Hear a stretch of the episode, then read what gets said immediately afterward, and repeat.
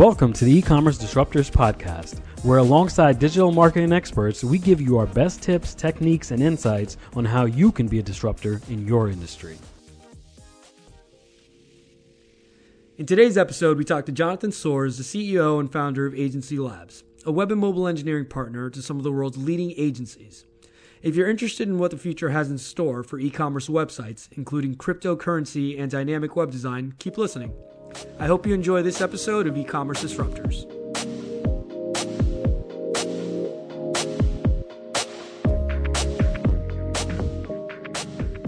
So, hi, welcome to E Commerce Disruptors, presented by Electric Engine, where we give you tips, techniques, and advice to help you disrupt your industry. Uh, my name is Noel Lopez, and today we have Jonathan Soares from Agency Labs. Hey everyone, nice to meet you. Great to hang. So, Jonathan, great to have you come in. I know you're coming from uh, Bethel, Yep. and why don't you tell us a little bit about yourself? Sure. So uh, I'm the founder and CEO of Agency Labs. We're a full-service web, mobile, and software development company uh, that partners exclusively with in-house and uh, also traditional agencies. We're their go-to development partner. So we do a lot of front-end, back-end, you know, technical architecting, uh, QA testing, and all the, bells and whistles that go into building a lot of cool stuff. All right. I've got to ask. So you started out in the consumer products uh, world and made your way into technology, uh, technology in the agency world. How how'd that happen? So my first company that I started, um, is a company called Q Products, and I had this idea or vision that natural, organic, specialty products would eventually become mainstream national brands. And with that, right. you know, uh, with that ten thousand dollars of my own money, I went off uh, and built a brand nationally. We were in over fifteen thousand stores. Um, I had a fully outsourced model where I had outsourced co-packers, um, distributors, um, you know, sales reps, you name it. I kind of managed that all for my dorm room. Um, ran that for five years, dealt with the recession, and once I transitioned out of the business, I started thinking to myself, what do I want to do next? And I knew that um, I want to get into into technology. I also had worked with a lot of you know marketing, advertising agencies, branding agencies when I was building that consumer products business, and I had a lot of you know crappy experiences.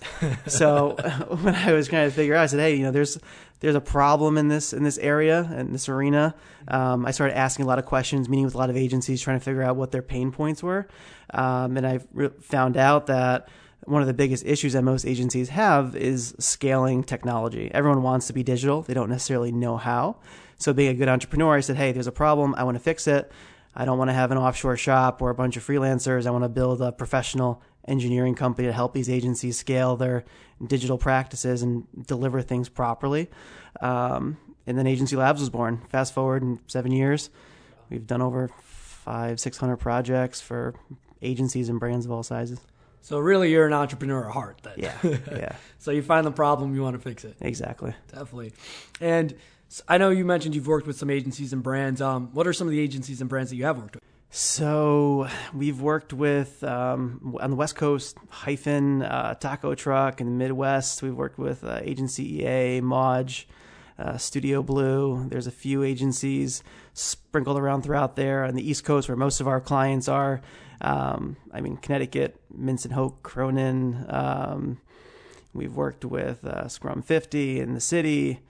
Havas, Ogilvy, Publicis, um, you know, Digital Pulp. You know, Yeah. we've done projects with uh, Five Stone, Armchair.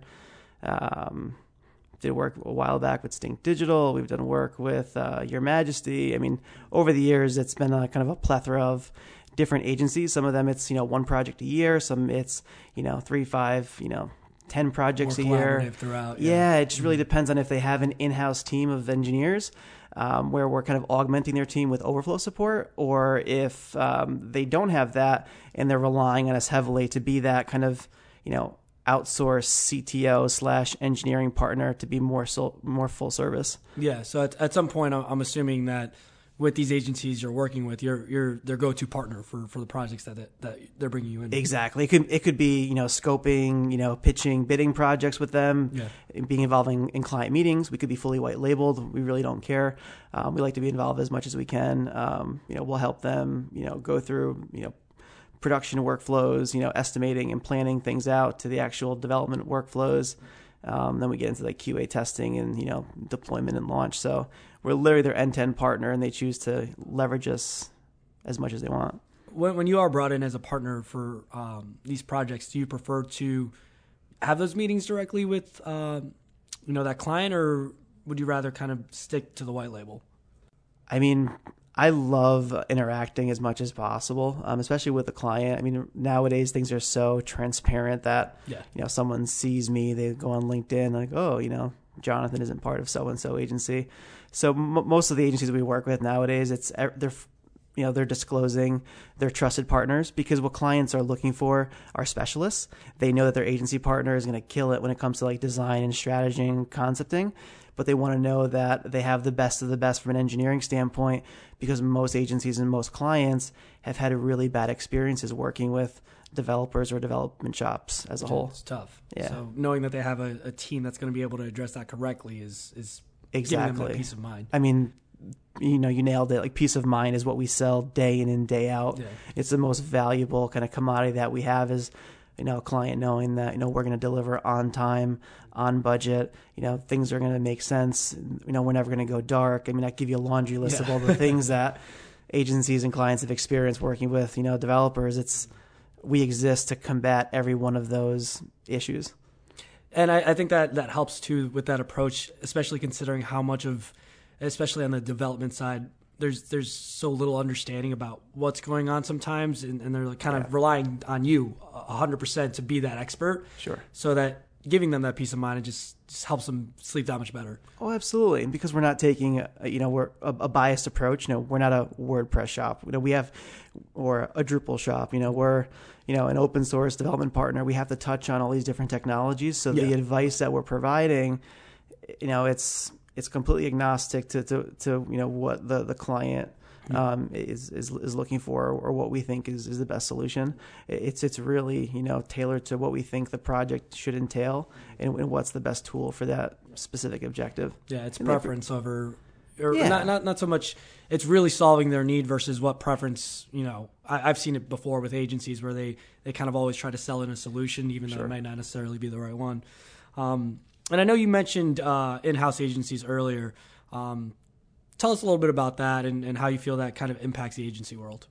So in-house agencies is they've been around for a while. Um, you know, you, you see a lot of publications like Ad Age and you know the like that say, you know, what direct clients can never build out an in-house agency. Yeah. It's never going to work. But you know what we've been seeing, especially over the last you know three or four years, is a big transition of agency folks moving over to the to the direct client side Yeah. um, because they like the singular focus of working on one brand or portfolio of brands for, for one specific account. Um, the work life balance. Sometimes it's the compensation. Sometimes it's the overall kind of lack of stress um, that they don't that they aren't exposed to that you know working at a, a traditional agency. So we're seeing you know great talent going over to that side, and clients. I mean, they're getting smart to you know different practices that especially larger agencies have been Definitely. you know used to you know benefiting from and they're looking at cost they're looking at how you know ad budgets are being spent they're looking at how things are being built.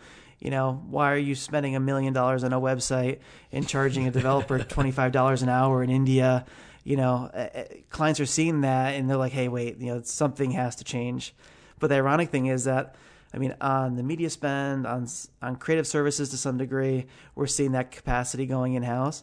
Um, it's obviously uh, still in flux because most you know end clients they can't offer every solution in house really well. So there is still room for collaboration. I mean, on our side, on the dev side, they're still having the same problems that most agencies are having with technical talent because most engineers don't want to be developing the same technology day in and day out. They want a challenge. They want a challenge. They want to constantly be shifting and changing and evolving. Um, most corporations are IT teams. Um, you know, it's it's traditional IT. They're not building really complex interfaces or really robust, you know, enterprise level websites. It's more internal infrastructure type of IT. So they're defaulting to a lot of you know offshore, you know, segments of their organization to deploy these you know projects, and they're having a lot of issues. That's one thing we see a lot of is there's this stigma around offshoring and and anyone really just there's almost that peace of mind knowing that it's it's being done in house versus then being sold off to someone else. And like you said, in India, Um, you want to be able to have that resource at your disposal right then and there instead of there's so many issues you run into that um, or into when you do that that it's something you always want to avoid. Oh, 100%. That's why like all of our developers are full time. They work from our office in Connecticut. I mean, we can literally walk over to their desk if there's some kind of a issue or, you know, answer that we need on something. And that's our biggest sell um, is, is having that level of communication and access where most companies are going off and they're waiting a day or two to get feedback on Exactly. something. You know, things are getting delayed, they're not being done on time, you know, budget is kind of getting off off the rails. And that's something that most people, you know, after a while they've experienced that, they never want to go go down that road again and they're willing to spend more to get that peace of mind that we talked about as opposed to, you know, hopefully to get something cheap and quick out the door. Exactly. And also, I, I think I've just noticed uh, overall with in-house agencies, I feel there's definitely much more room for collaboration with, with agencies that are brought in. Sure. Uh, they're much more receptive to it. It kind of goes off that, that plate you said with the expertise. They there's there's no shame in admitting that hey we need to bring in an expert and then let's work on this together versus trying to do it all in house. especially if you're dealing with agency folks that are in house now, they get the collaboration mindset. Because if you're at a holding company um, and there's you know 50 agencies in that holding company portfolio, projects are are kind of passed around from level Yeah. to level to level. That's just the nature of the industry. So taking that, going direct, and being able to kind of pull in you know really professional partners that are specialized. I mean, there's still that room for growth, and I think it's just becoming more and more um, specialized, and they're looking for the best of the best talent to deliver on that, and they have more control of, off of who they can and can't select. Yeah, exactly. So when agencies or or uh, partners or businesses are coming and reaching out to you, what seems to be one of the number one asks when in terms of work and, and what it is they need? It's usually not an ask; it's a complaint. um, I mean, I, I've literally talked to thousands of agencies, and they, I could I could recite every single issue they've had with a development partner or some kind of a development project that went you know array. It's just it's always kind of a, more of a venting session, and I kind of look at myself as a therapist sometimes, just listening and talking, and it's and I, I love what we do and I love selling what we do because I know the feeling that we give to our clients when they've experienced, you know, a great partner. Um, it's something that you know motivates me to kind of keep pushing forward. Um, so I would say it's first it's it's a complaint. Um, once we get into beyond that and the kind of uh, comfort level is there and the trust is there, and they start talking about what their needs are. It's really a mixed bag. Um, we're seeing more on, on the enterprise side in terms of enterprise innovation. Okay. Companies are starting to understand the value of beautiful software and how they can build different products and apps that can, you know, even if it's built on top of an existing internal software, um, that can enhance uh, something internally, or it could be uh, an, an area of their business that you know needs to be more streamlined. They're still using you know paper trails to document things. correcting they wanna- inefficiencies. yeah, you know, something that would take two weeks to do, we can, you know, build a, you know, a software application that can do it in 15 minutes. Those those cost savings are huge. And then the agency side, I mean, it's it's a lot of um, uh, really beautiful and oftentimes complex interfaces. Yeah. Um, a lot of interactivity and animations that you know they're trying to use it to get that ooh and ah effect. Exactly. but there's also a huge focus on pixel perfect uh, development um, to make sure that what we're building is in line with uh, what they've promised their clients. So Yeah. It's providing that the, the user experience has become that much more important, Yeah. especially at this day and age. If, if that experience isn't there, you're just going to lose so much traffic and so much potential conversions, business that you might be uh, getting out of that. if- Sure. If, it was otherwise. And one thing that I, I did actually find out is that I, I heard that you're big into Bitcoin. so, kind of curious about that. What What do you think? And not even just Bitcoin, but cryptocurrency. What kind of role is that going to be playing in, in e-commerce? So I think it's going to play a tremendous role in e-commerce over time. Uh, I think there's still a long way to go until it's you know fully adopted. You only have a small segment of the population that's actually embraced cryptocurrencies or digital currencies. Um, you know, if you look at a lot of the decentralized applications that are out there, most of the users that are on those applications, it's the people that have invested in them. So it's not really the broader market of people that have, you know, randomly wanted to kind of get involved. It's the thousands of people that are looking to get in early in a project and they're the initial kind of early adopters. Yeah. So I think a lot of the metrics that we're seeing in terms of adoption, it's skewed because the the, the broader masses haven't really kind of got onto that yet. Mm-hmm. Um, but if you look as a whole, I mean, there's a tremendous amount of volatility. So Yeah. imagine, you know, being on Amazon and spending, you know, some Bitcoin that's valued at, you know, thirty eight hundred dollars today, and then the next day it drops like ten or fifteen percent, or whatever currency you're talking about. I mean, how do you account for that volatility? And I think um, a lot of that's going to come from uh, a trend that's you know more in line with like stable coins Okay. where it's a it's a currency that's backed by the U.S. dollar. Um, so there's a one to one correlation. So it's always kind of a uh, it's an it's an even value as opposed to Yeah. the volatility of you know 10, 15, 50 percent you know plus or minus price swings. Yeah, and that, I'm glad you bring that up because it, it seems that Bitcoin's been suffering a little bit. That that seems to be the one that everyone kind of knows about. You know, there are those other cryptocurrencies. Uh, Ethereum seems to be one that's kind of gaining some popularity, but uh, I think even in November we saw that Bitcoin actually took a pretty big hit. Yeah. Um, do you think Bitcoin's going to like return to its former glory, or is it going to be another uh, cryptocurrency that's going to ultimately take its place? I mean, there's always been these things or, or articles of you know who's going to dethrone Bitcoin. Yeah, Bitcoin, I mean, it, it is the the benchmark, and I think the brand recognition alone, I mean, it's it's what gives it its dominance. Um, so I, I don't see uh, one specific project dethroning it. Um, what I would like to see is less dependency as a market on Bitcoin because everything is correlated. So you know, Bitcoin goes up, market goes up. Bitcoin goes down, market tanks. very hand in hand. E- exactly. And it's it's kind of unfair to a lot of projects that are actually, you know, doing well and performing well. Um, we're going to get to a point where it's just going to be a, le- a matter of supply and demand. You know, there's only 21 million, you know, Bitcoin that will ever be created once we've kind of, you know, gotten to that threshold.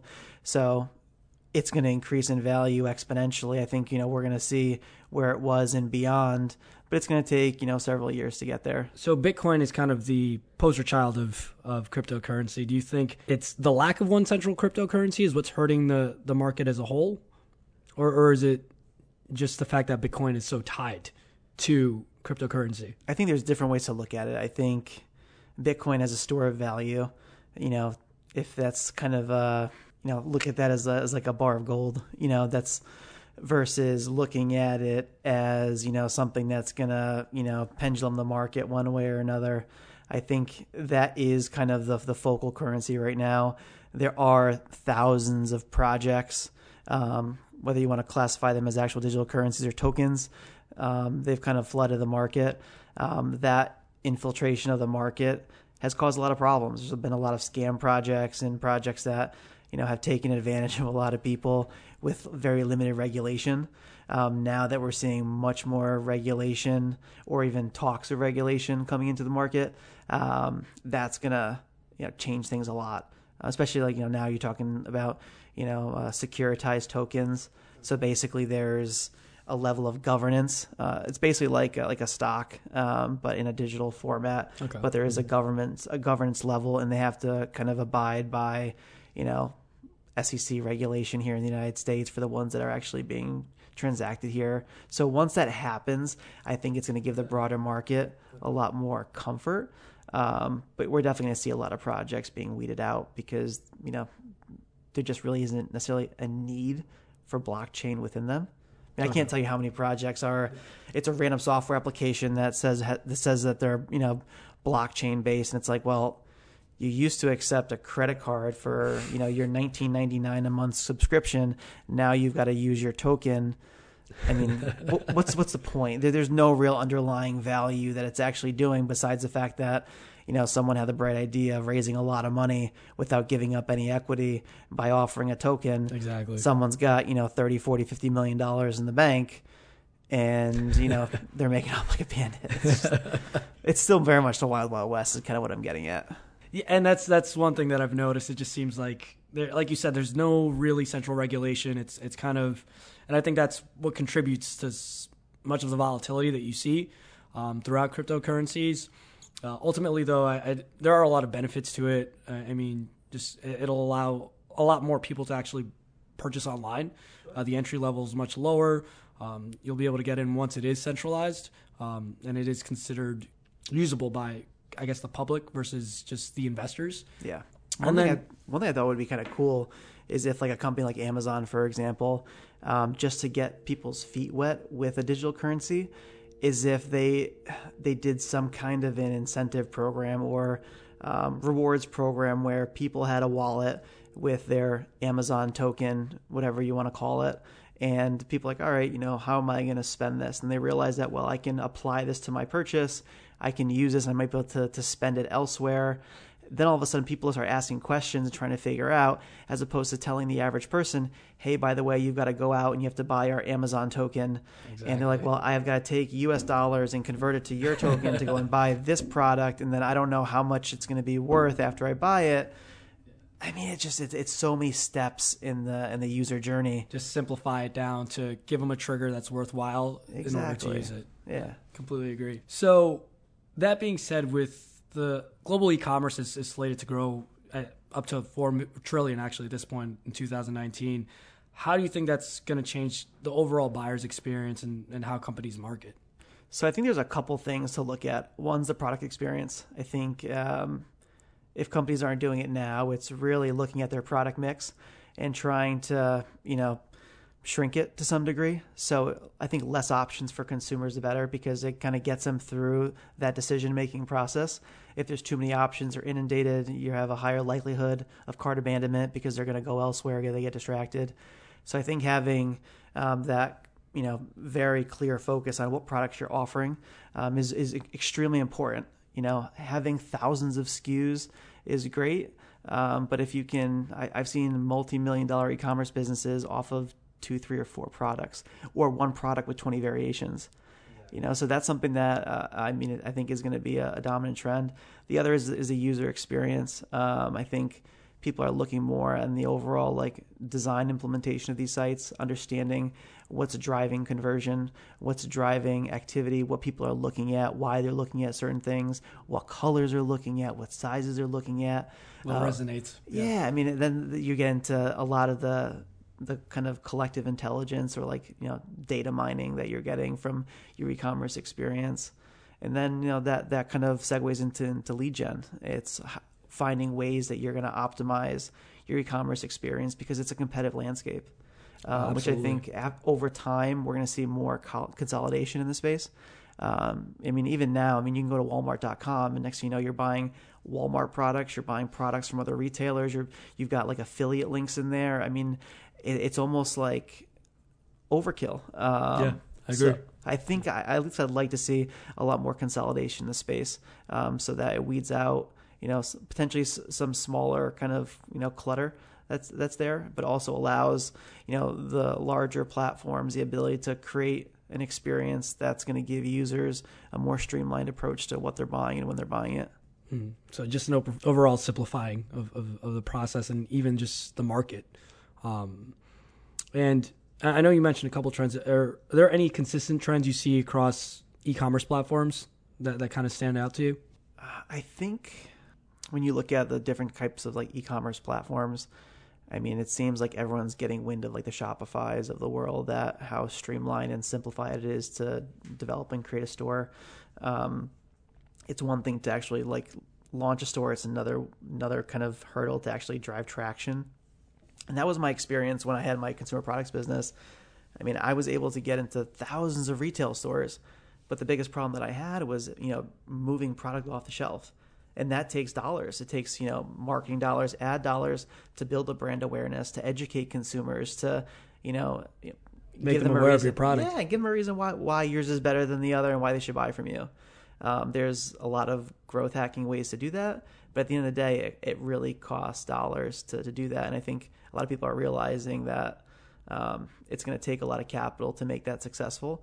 So I think it's it's almost causing a lot of hesitation with people who are you know thinking about launching an e-commerce store or, or product or brand because they're saying, hey, wait, you know, this is not as easy as just you know throwing some some t-shirts on a on a Shopify site and I'm gonna be a millionaire.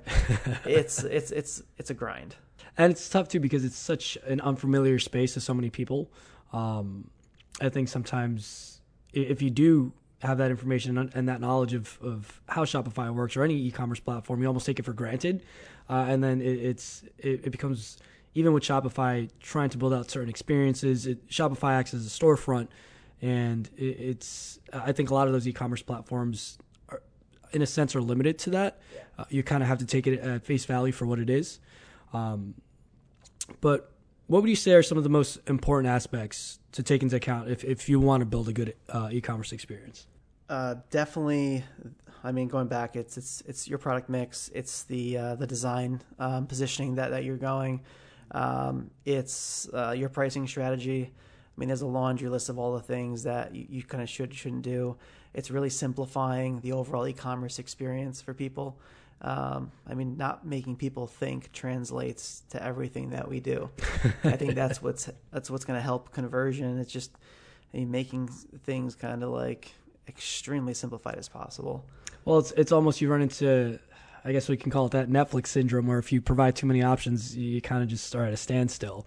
Yeah. Like the simpler you can make that whole process of just selecting an option and, and moving them down that funnel, the the better it's going to be overall. Sure, it's funny because if you look like years ago um, the, there was a, a, a, big trend or a lot of commotion around um, having like a universal e-commerce experience where you can shop any store from a single destination. Yeah. And I've seen that kind of fizzle over the years, mm. just because I think there's a lot of complexities that that go along with that. As a now you have like the Amazons of the world that are becoming more more platform focused, and they're trying to bring people in that way. So it's it's interesting seeing the industry shift of hey we want we want to go towards you know individual you know e-commerce experiences to a central e-commerce experience for everything to hey come onto my platform because I'm going to make your life easier. Um, so it's I mean the, the I think the industry as it keeps growing it's shifting and trying to you know accommodate different types of sellers that are out there. Exactly, and I, I think ultimately what it boils down to is, is that simplicity. It's it's. Yeah the, the user overall just wants, hey, this is what I want to buy. Point me in the right direction. Give me the least amount of obstacles, and I'll make that purchase. Sure. And, I, think, I, I think the bigger question is like how how things are going to impact retail, you know, traditional brick and mortars retail, because you have this big shift now where, um, you know, pop up shops, for example, you know, you can pretty much go in, browse, and then you know you're not taking anything with you, but you're ordering it online. It's being sent to you. So the re- retail footprint is getting smaller and smaller. Mm. People are focusing their dollars primarily on e-commerce. So it's like, what are you doing to kind of bridge that gap? So you have these big, you know, behemoth stores that were traditionally taking up tons of retail, you know, space.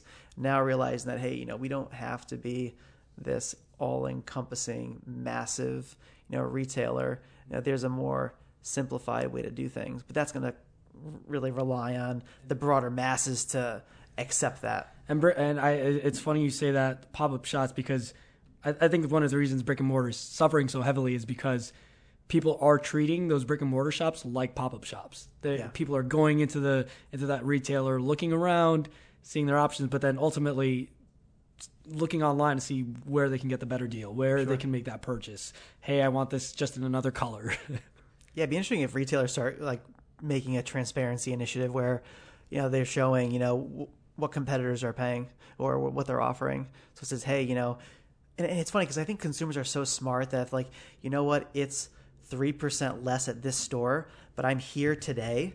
Why yeah. am I going to wait a day or drive across mm-hmm. town to go get there to save this if I'm here today? And I think people will respect that, and that would actually in, in, increase conversions because you're stopping the user from opening up their phone, you know, checking where, where they can find a cheaper, you know, essentially price shopping on the spot. Whereas you're like, hey, here it is. Make your choice. We love your business. If not, no problem.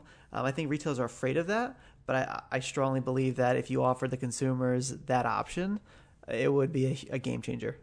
And I think actually that would cause a huge shift. That that would be an approach because over the years, it's it's it's no secret brick and mortar has just been suffering. Yeah. It's it's as as online sales are growing, brick and mortar is just kind of slowly taking a dive, and you can see that even with with larger businesses. Uh, who was it? Toys R Us. They closed their doors. Yeah. Uh, last year, and you know Sears almost Sears. It's, it's, it's, everyone's struggling now, so it's it's it's insane to see how that's shifted so drastically. Um, so going into 2019, what are some new technologies that you're really excited about?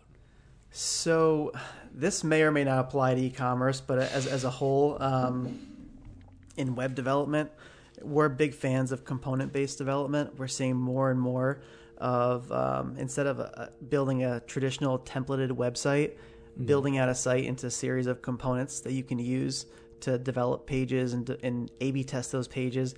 You know, it's essentially it's more modularity for an for an end kind of CMS admin. Yeah. So imagine if you're like a you know a CMO at a large organization, you know you have a 500 page website that's comprised of 12 to 15 templates. It's rinse and repeat. It's there's a lot of redundancy.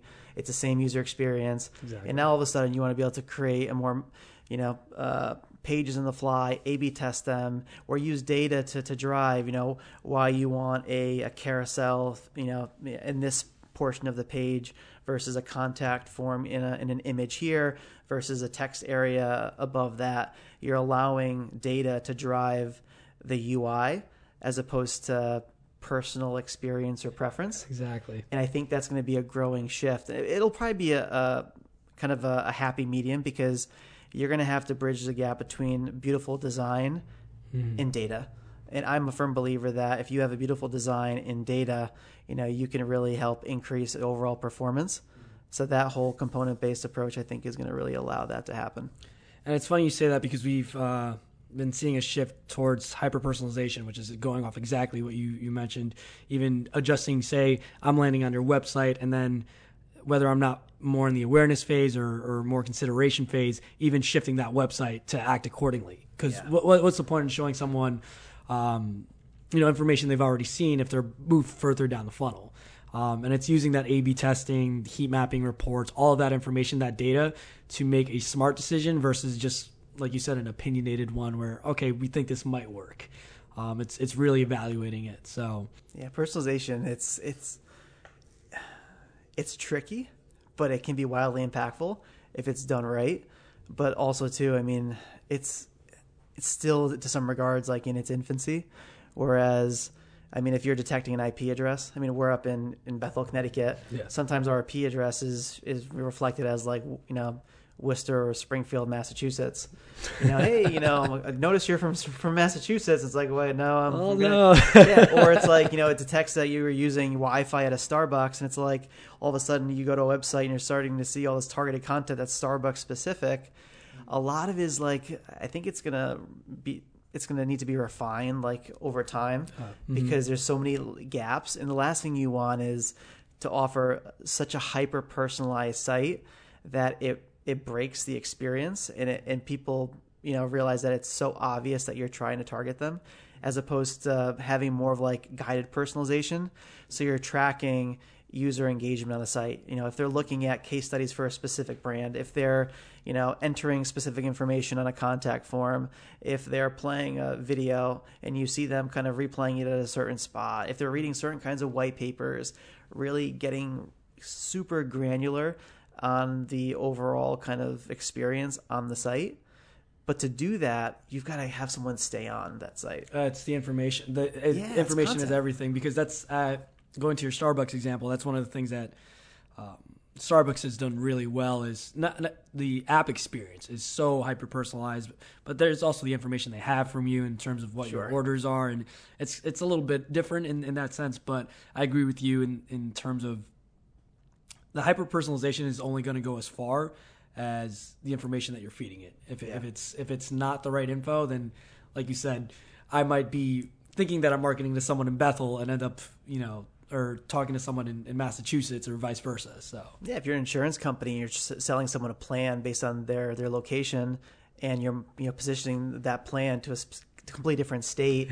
I mean, you're you're losing people because of that, and it's That's because at that point you're so far off the mark. Exactly, it's almost the opposite. And people are like, all right, what's going on here? You know, people, you know, consumers aren't aren't stupid. They know what's going on. So it's it's it's a it's a tricky, uh, you know, conundrum that a lot of people are trying to deal with. And exactly, that's that's a million dollar question, right? Yeah, hundred percent. So first of all, our you know, I want to say thank you, Jonathan, for coming in, getting a chance to, to speak with us, uh, teaching us a little bit more about what you do, uh, e-commerce and, and Bitcoin. Do you have anything that you'd want to share before we, we wrap things up? I don't think so. I think we covered a lot of ground. I appreciate you having me. It was, it was really great. And, yeah, uh, it's great. Hopefully, uh, added some value. Oh, absolutely, and and we'll have to have conversations about investing in cryptocurrency. so, Yeah, buy the dip. um, but I want to say again, thank you for for coming in, uh, speaking with us, and I want to thank everyone out there for tuning into Ecom Disruptors. Please subscribe and comment. You can follow us on Twitter, Facebook, and Instagram at Electric Enjin, and find more information at electricenjin.com, and that's Enjin E N J I N. Thank you. This has been the e-commerce disruptors podcast presented by Electric Enjin. Subscribe today to stay up to date on all future episodes. Please follow us at Electric Enjin on Instagram, Twitter, and Facebook, or shoot us an email at podcast at electricenjin.com. That's Enjin spelled E N J I N. Feel free to leave us any comments or questions about this episode and let us know what you'd want to hear on future episodes. Until next time, thanks for listening.